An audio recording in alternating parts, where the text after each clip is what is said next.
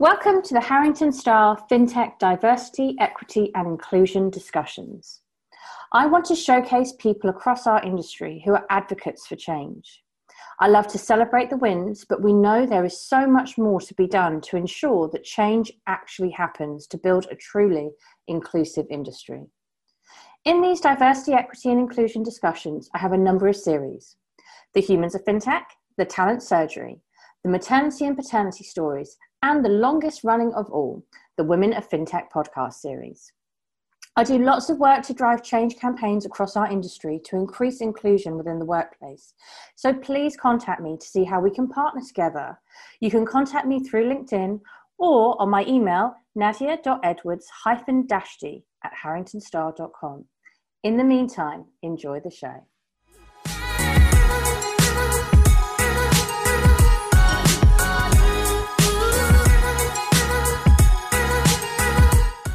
Welcome to the Women of FinTech podcast series. We are here today to celebrate the wins, raise awareness of the challenges, and walk the talk for change across the entire industry. Today, we are joined by Serena Koivurinta, product lead at Caplin Systems. Caplin Systems has been providing advanced web trading technology to the global financial markets for over a decade now. And Serena leads the FX product development cycle, research initiatives, manages a cross functional team, and supports their pre sales teams in their conversations with top tier and regional banks. Prior to that, she was a consultant at Deloitte Digital, focusing on bringing large companies into the digital era by building out online platforms and changing their culture. Today, she is here to share her story and her learns along the way. So, welcome, Serena. Great to have you. Thanks, Nadia. Nice to be here. so, I'm really pleased that you're here, and I'd love to hear from you about your role at Caplin and actually what it entails day to day, because that intro will definitely not have done it justice. sure. Well, so the boring sentence is I manage a portfolio of FX trading products aimed at various user segments. Most people would label that as a product portfolio manager, uh, which means I set the roadmap for products, I prioritize the backlog, I work with the development team so they understand why and, and how we need to do something but I also head up our user research initiative, basically aimed at embedding more data and insights into our product prioritization process. We have a lot of experienced, very good people at Caplin, but you shouldn't be basing your decisions based on a hunch or a hypothesis. You should be basing it based on real data, in my opinion. So we're trying to do a bit more of that now, uh, talking more to existing customers, trying to reach out to the market in general, and so on. Yeah, and as you mentioned, on top of that, I'm involved in uh, the account management and pre-sales process a lot. And I represent the product in all of those types of conversations, speaking to customers around what we're doing for our products, what our roadmap looks like, demoing to potential new customers, responding to RFPs, running workshops. But essentially, what all of that means is I just sit in a lot of meetings and I talk a lot. Uh, so yeah. But talk a lot about a lot of different things that brings it all together. And i love that data aspect because actually i'm i'm an evidence type person. I like to know the evidence before i make decisions. That really makes sense the way that you've explained that. Now what about Caplin? Like what actually attracted you to the business? Good question. Yeah so like as you mentioned i came from a consultancy before where it is great. You get to be involved in so many different things but you never really feel that sense of ownership. You're kind of there for a fleeting moment and then you've done your part. And it's like, I wonder what happened to that product. I wonder if it's still going. So I kind of wanted to move into a product company where I could feel that sense of ownership of something and be in charge of the end to end process, see both the failures and the successes, and kind of learn from that. I also like the fact that Caplin was a relatively small company, especially compared to Deloitte, and it also had an international reach. So both benefits in my opinion. Mm. and i definitely relate to that like wanting to see the labors of your hard work how it comes to fruition. It's quite a self-fulfilling thing so i really appreciate that. Now thinking about this career journey of yours you know deloitte digital uh, Caplin i'd love to hear a bit more about that journey. And i know that our audience loves to just understand like where did it start? How did you get to where you are today? Also one of my favorite questions is around lessons, like lessons that you've learned?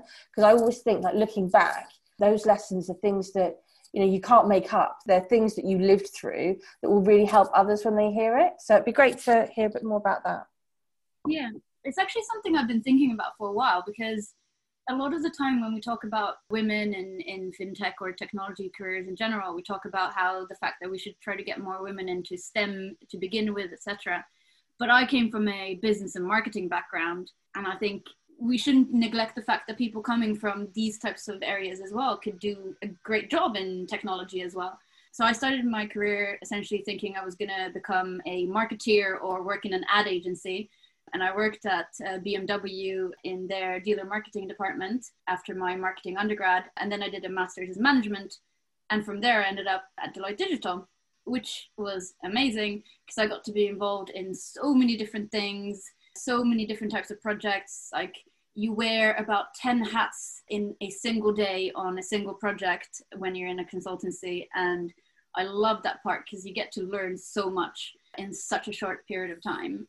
I would do things like be a business analyst and a scrum master at the same time. I would project manage something. I would build a whole new transactional online portal for some clients. But then I would also lead a regulatory reporting work stream or deliver a whole new content management system. And this is for different types of clients, like insurance clients, like pension funds, wealth management companies, and so on. So that was really enjoyable. But like I said, obviously, then I wanted to feel that sense of ownership. So I went to Caplin. In terms of lessons, I mean, again, consulting was great for learning the fact that, you know, you don't need to be the smartest.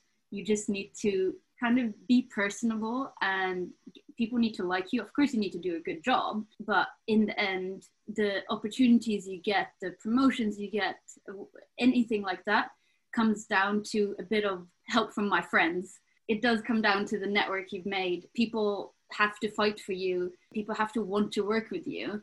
And being the smartest person in the room isn't always the best thing because people don't want to seem stupid or they don't want to sit around uh, all the time with someone who they don't like.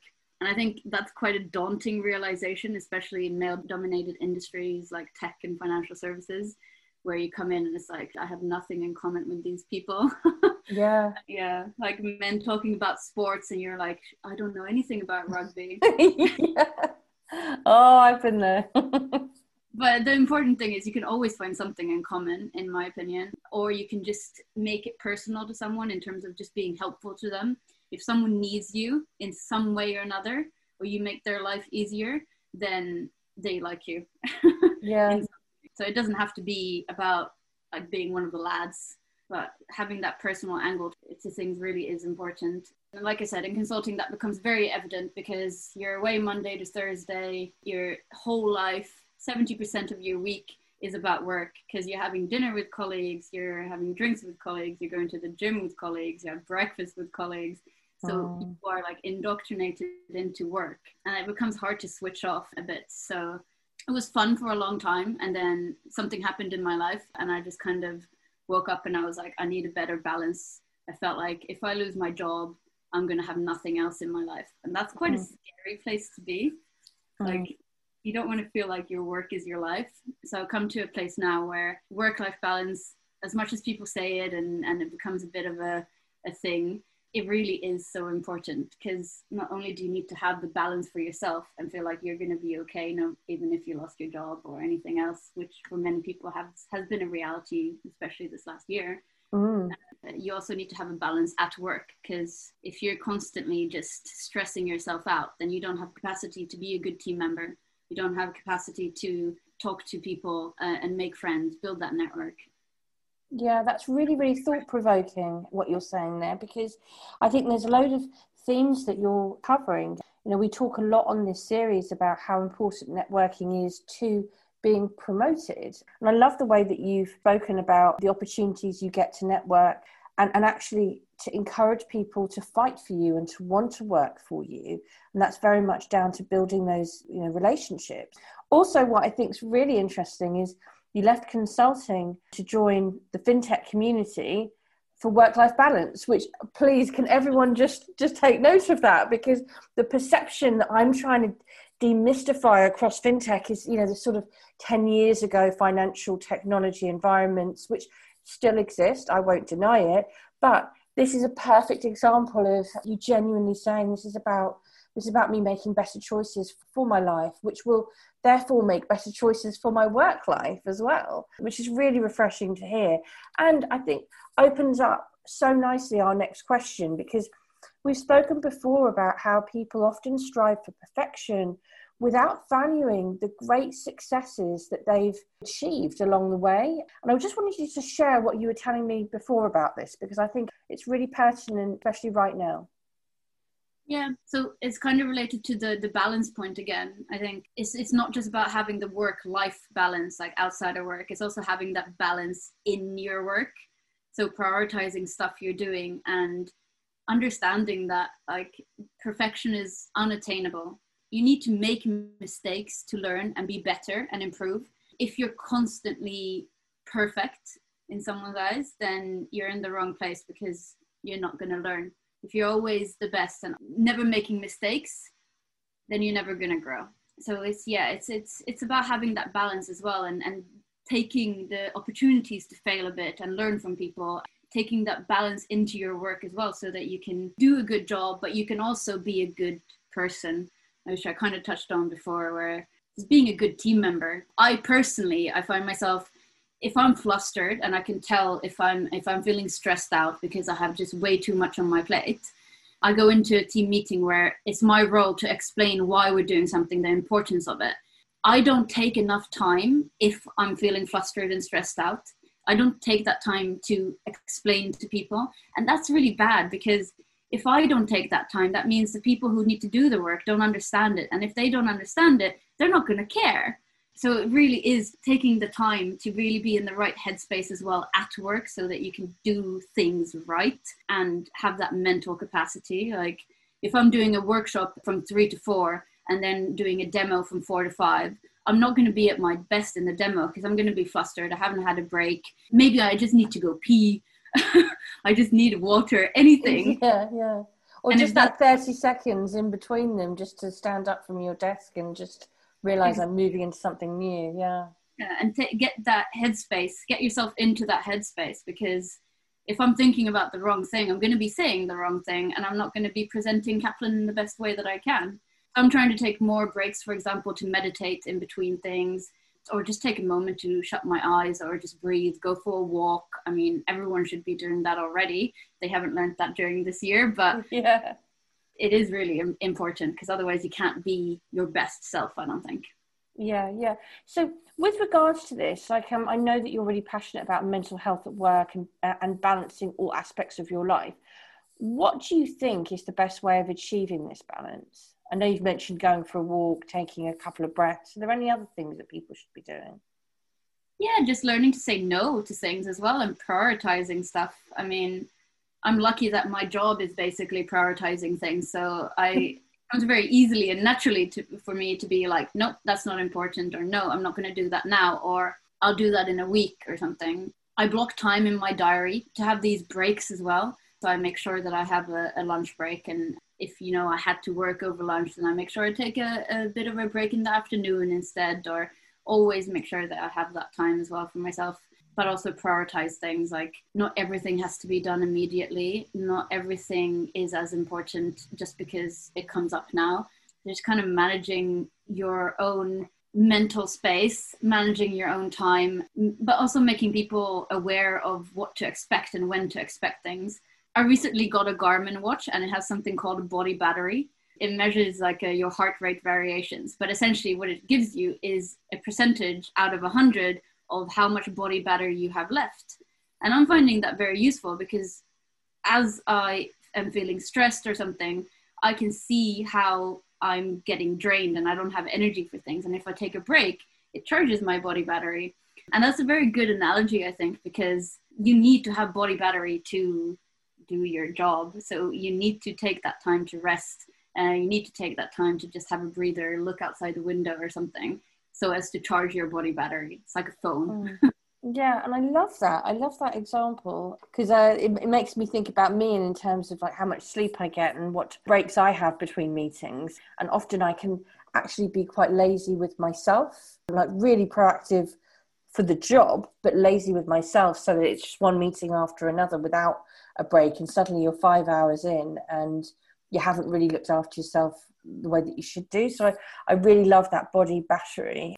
And I think the, the things that you're talking about, you know, most people will, will mention work life balance. It's something that is spoken about a lot. But what you're talking about here is balance at work to be able to be as productive as possible, which is great. And, you know, this podcast series is about how we can create better environments for us all to be working in. And, and all, I mean, by inclusion and including everybody and ensuring that environments support everybody. And so, my last question to you, and it's one of my favorite ones that I love to ask, is what would your calls to action be with regards to what all of us should be doing more of for genuine, authentic workplace inclusion?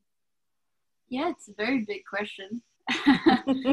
I mean, there's so much I would say, but I would say if if anything, I mean, people need to appreciate and understand other people's mental space and the fact that they might need to say no and prioritize work. So, like, if everyone understands like the software develop, uh, development methodologies like Kanban or just in time, etc., then you can appreciate when someone's like, no, if I take this on, then something else needs to give. And if everyone understands that, then you know it'll be much easier for people as well to say no or to say, I'll get this done in a month instead of right now.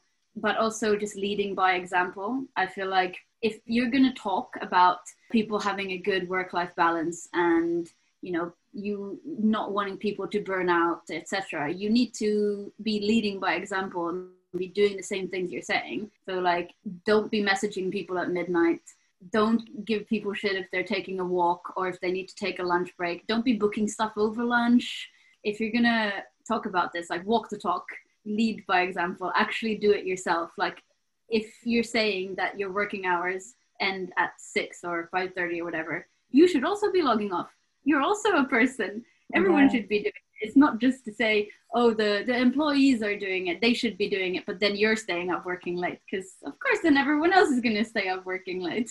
Mm. uh, the ceo is sitting there. No one's going to feel like oh yeah but i can leave so yeah it's just leading by example everyone needs that space we're not like it's not the young or the old or whatever who needs space and time for a life and to clear the mental chatter. It's everyone, literally everyone needs it. So everyone mm. should be doing it. Amazing, amazing. And I love that. You've used the phrase walk the talk and you said everyone everyone everyone should be doing it because that is what inclusion is about. It's about including everybody. So i have so much time for everything that you've been saying. And before we started recording just for everyone listening i did say this is a really perfect theme for us to be talking about today for me. And I absolutely pledge that I'm going to be taking on the advice that you've shared today to ensure that I've got better mental headspace and, and better balance. So I really appreciate you sharing all of your thoughts, your lessons, and your experiences with us. And I hope everyone listening takes on some of this, takes that mental space, ensures that you are a better person at home and at work because you're giving yourself the chance to be. So, Serena, thank you so much for joining us on the Women of FinTech podcast series. Thank you, Nadia.